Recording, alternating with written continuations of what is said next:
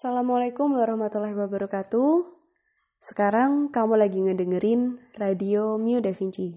Ini adalah versi audio dari artikel-artikel di website mewdavinci.com. Perkenalkan, nama saya Mew, dan kamu akan bersama saya di sepanjang episode ini. Selamat mendengarkan, dan semoga bermanfaat.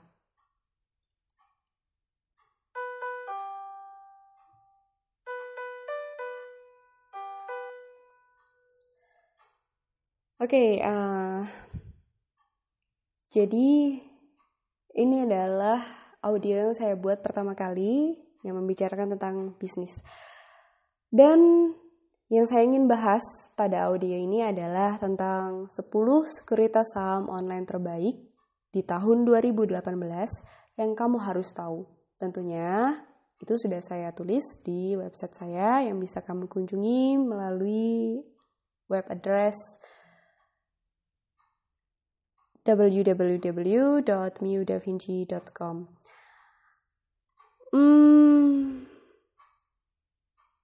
Coba sebelum saya masuk ke pembahasan tentang 10 sekuritas saham online terbaik di tahun 2018 ini, saya ingin tahu nih, ada nggak di antara kamu, atau teman-teman kamu, atau mungkin di antara keluarga kamu, yang menjadi salah satu dari investor saham?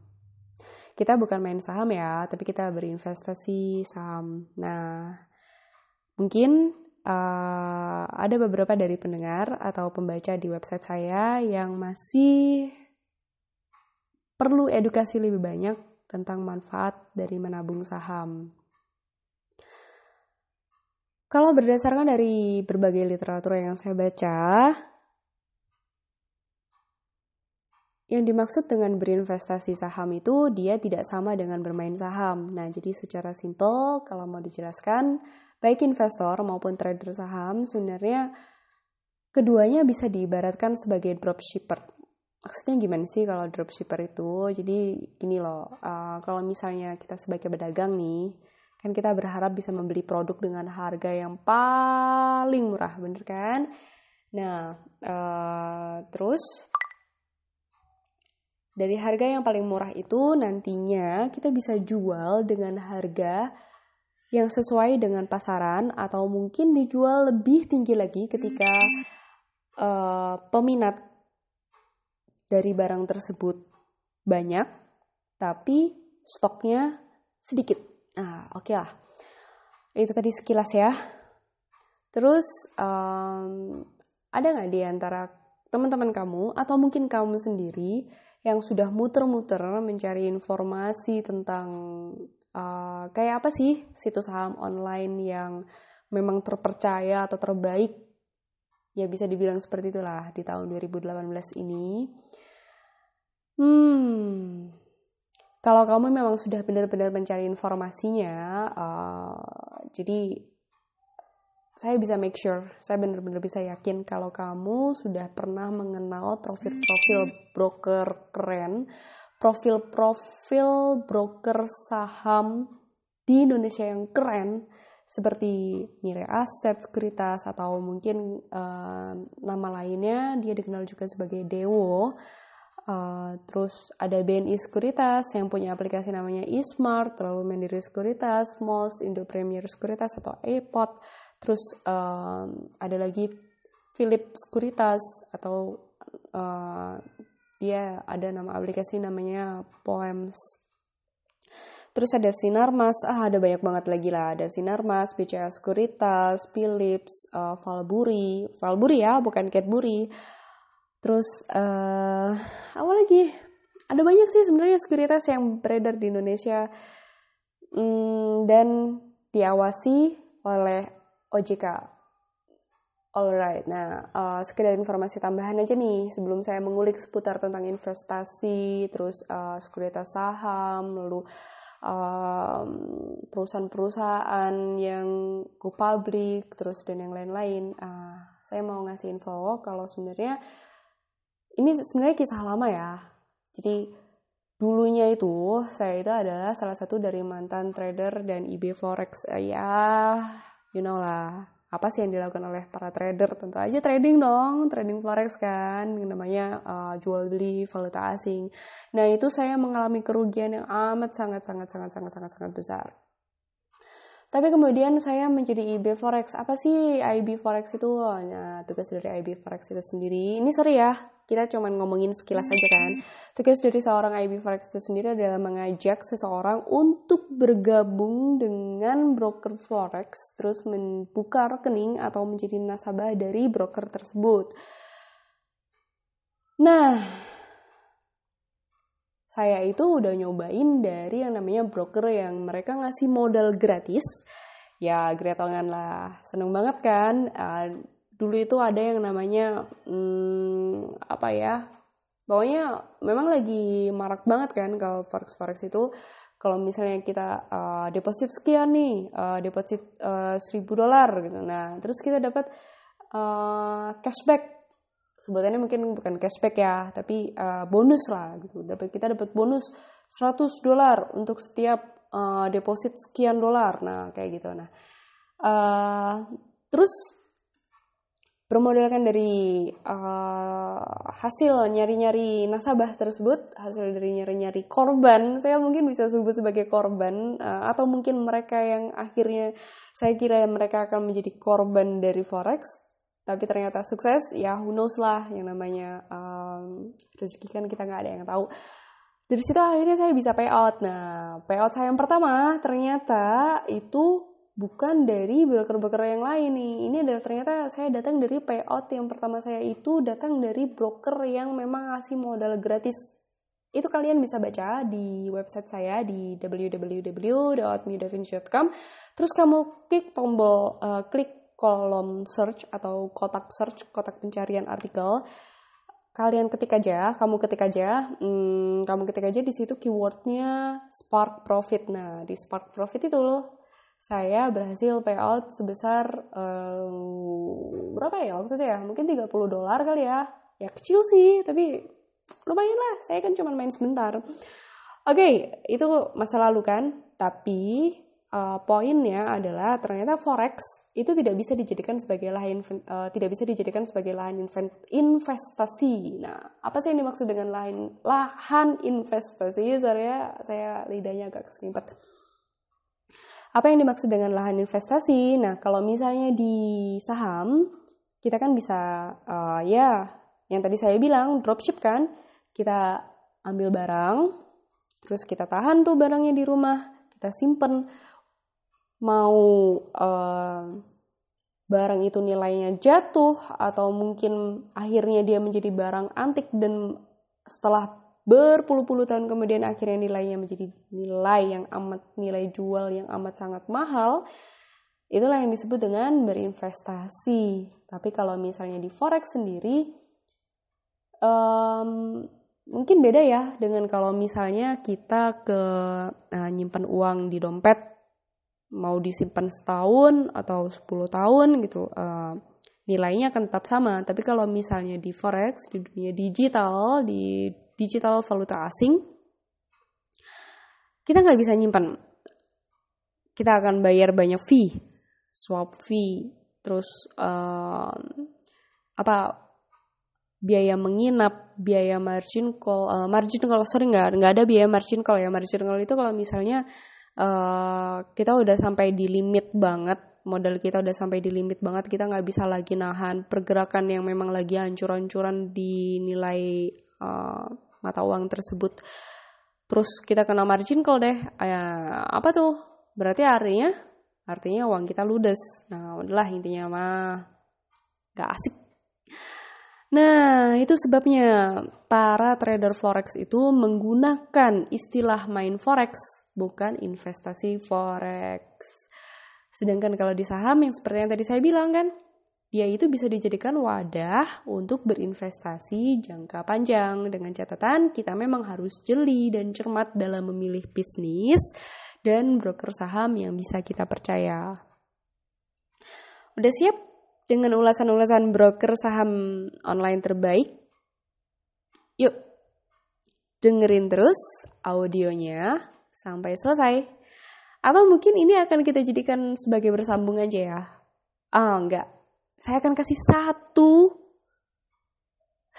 satu broker saham online yang menurut saya bisa saya sebutin satu lah. Dia mungkin kalau misalnya disebut sebagai yang nomor satu, saya masih agak ragu-ragu. Tapi kalau bisa saya sebutkan satu, saya akan sebutkan satu sekarang. Percaya nggak? Ini apa? Kau percaya nggak sih? Ya harus percayalah. Oke lah. Yang pertama, ini bukan berarti urutan ya, kalau yang sebutin saya yang pertama ini bukan berarti the best of the best ya, tapi lebih kepada saya udah ngumpulin sampel, terus saya ingin nyebutin satu. Ini yang pertama ini yang saya sebutin. Dari tadi saya udah kelamaan banget nih ngomong nih. Oke nih, terus apa dong yang pertama kali harus diperkenalkan kepada kalian? Nah, yang pertama kali adalah datang dari BNI Sekuritas. BNI Sekuritas. BNI Sekuritas atau Bank Negara Indonesia Sekuritas itu datang dari Bank Negara Indonesia, BNI 46 sih sebenarnya. Nah, tau nggak sih kalau ternyata dari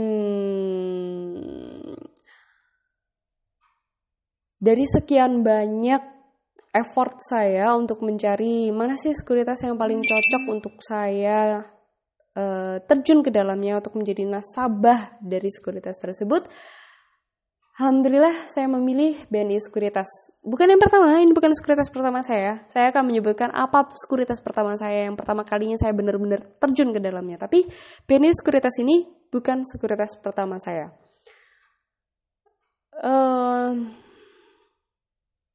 Sebenarnya kalau misalnya mau ditinjau nih ya, BNI Sekuritas itu dari software, terus dari software sih sebenarnya yang paling utama itu sebenarnya dari softwarenya sendiri. Dia di tampilan dan fitur dari softwarenya mau dibilang standar ya oke lah, dia standar, tapi kalau dibandingkan dengan sekuritas-sekuritas lain sebenarnya masih agak kalah sih. Soalnya pertama tampilannya sendiri agak kurang user friendly, terus newsnya, nah ini kelemahan dari BNI Sekuritas nih. Dia newsnya banyak yang ketinggalan atau banyak yang tidak update. Jadi kalau misalnya news, berita-berita saham, berita-berita tentang perusahaan-perusahaan itu, berita tentang perusahaan-perusahaan yang listing go public di daftar emiten, itu harusnya mereka kan sebenarnya setiap emiten itu, setiap perusahaan itu kan mereka menyebarkan berita-berita ya, mungkin seperti laporan keuangan atau misalnya mungkin ada berita-berita apa, news apa, mengeluarkan produk baru atau mengeluarkan kebijakan baru atau yang lain-lain. Di news di aplikasinya itu amat sangat ketinggalan. Ya, benar banget, amat sangat ketinggalan, dan itu sebenarnya minus. Minusnya udah dua. Pertama dari segi tampilan yang kurang user friendly, terus minus yang kedua, poin minus yang kedua adalah dari segi news atau dari segi update beritanya agak kurang update. Terus minusnya yang ketiga, kekurangannya yang ketiga, sorry ya kita ngomongin langsung kekurangan ya, bukan dari kelebihan-kelebihan. Saya kadang-kadang agak kurang suka kalau orang tahu nih kelebihannya dulu, tapi begitu dengar kekurangannya, mereka jadi mengabaikan kekurangan tersebut gitu, atau akhirnya mereka menjadi kecewa gitu kan, kecewa belakangan. Padahal tadinya udah excited banget dengerin kelebihannya kan. Nah, saya mau kalian itu mempelajari dulu kekurangannya, mentoleransi dulu kekurangannya. Oke, langsung sebut aja ya. Kekurangan yang tiga adalah dari segi apa ya? Mungkin disebut interaksi sosial media kali ya. Jadi interaksi antara broker dengan calon-calon nasabah mereka melalui sosial media itu kurang. Padahal kan harusnya kalau mau dapat banyak perhatian, dapat banyak engagement, dapat banyak sorotan, menarik banyak sekali mungkin nasabah-nasabah, calon-calon nasabah itu datang gitulah, intinya gitu kan.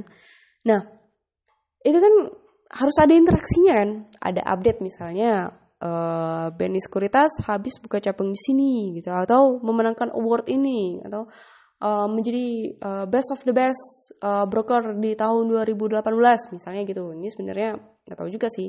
Nah tapi itu sebenarnya kalau kita cek di Instagramnya, di Facebooknya, di Twitternya, atau di manapun, termasuk di nomor WhatsApp pelanggan, di nomor pelanggan yang sudah bisa kita hubungin melalui melalui WhatsApp, itu kurang banget. Kalau memang kita mau menghubungi yang namanya BNI Sekuritas, itu harus telepon ke BNI Sekuritasnya itu sendiri. Kalau kita hubungin melalui virtual call, kok virtual call sih? Maksudnya kalau misalnya kita mau hubungin selain dari telepon lah, itu agak kurang. Bahkan termasuk yang ada di websitenya sendiri, di website Sekuritas, di website resmi Sekuritasnya itu sendiri. Kalau misalnya kita hubungin mereka ke situ, mungkin beberapa kali kita akan menemukan agak sedikit kecewa. Mulai dari pagi kita udah tungguin sampai akhirnya menjelang sore zuhur lewat mereka masih offline. Dari jam 9 pagi mereka offline. Oke lah, tungguin sampai jam 10 pagi. Aku ditungguin sampai jam 10 pagi, ternyata mereka masih offline. Lewat jam makan siang mereka masih offline. Sampai akhirnya lewat jam 3 sore baru mereka online. Wah, itu kalau misalnya ada calon nasabah yang benar-benar sebenarnya pengen gabung sama BNI Sekuritas, itu harus nyari kemana coba? Harus telepon kan? Sedangkan teleponnya sendiri itu kadang-kadang kan sibuk gitu kan, harus ngelewatin ada dering yang sibuk seperti itulah. Tapi mungkin itu adalah trik atau pancingan supaya BNI Sekuritas sendiri sebenarnya tahu nasabah mana sih yang sebenarnya pengen benar-benar gabung menjadi nasabah mereka. Oke, ini sebenarnya masih baru episode 1 ya. Saya belum mengulas banyak tentang BNI Sekuritas dan 9 dari broker saham terbaik di Indonesia. Kita baru mengulas 1 dari 10, berarti masih sisa 9 kan? Kalau gitu, langsung aja nyambung ke episode 2. Kita akhiri dulu ya episode 1-nya. Terima kasih ya udah mendengerin. Dan Assalamualaikum warahmatullahi wabarakatuh. Bye-bye.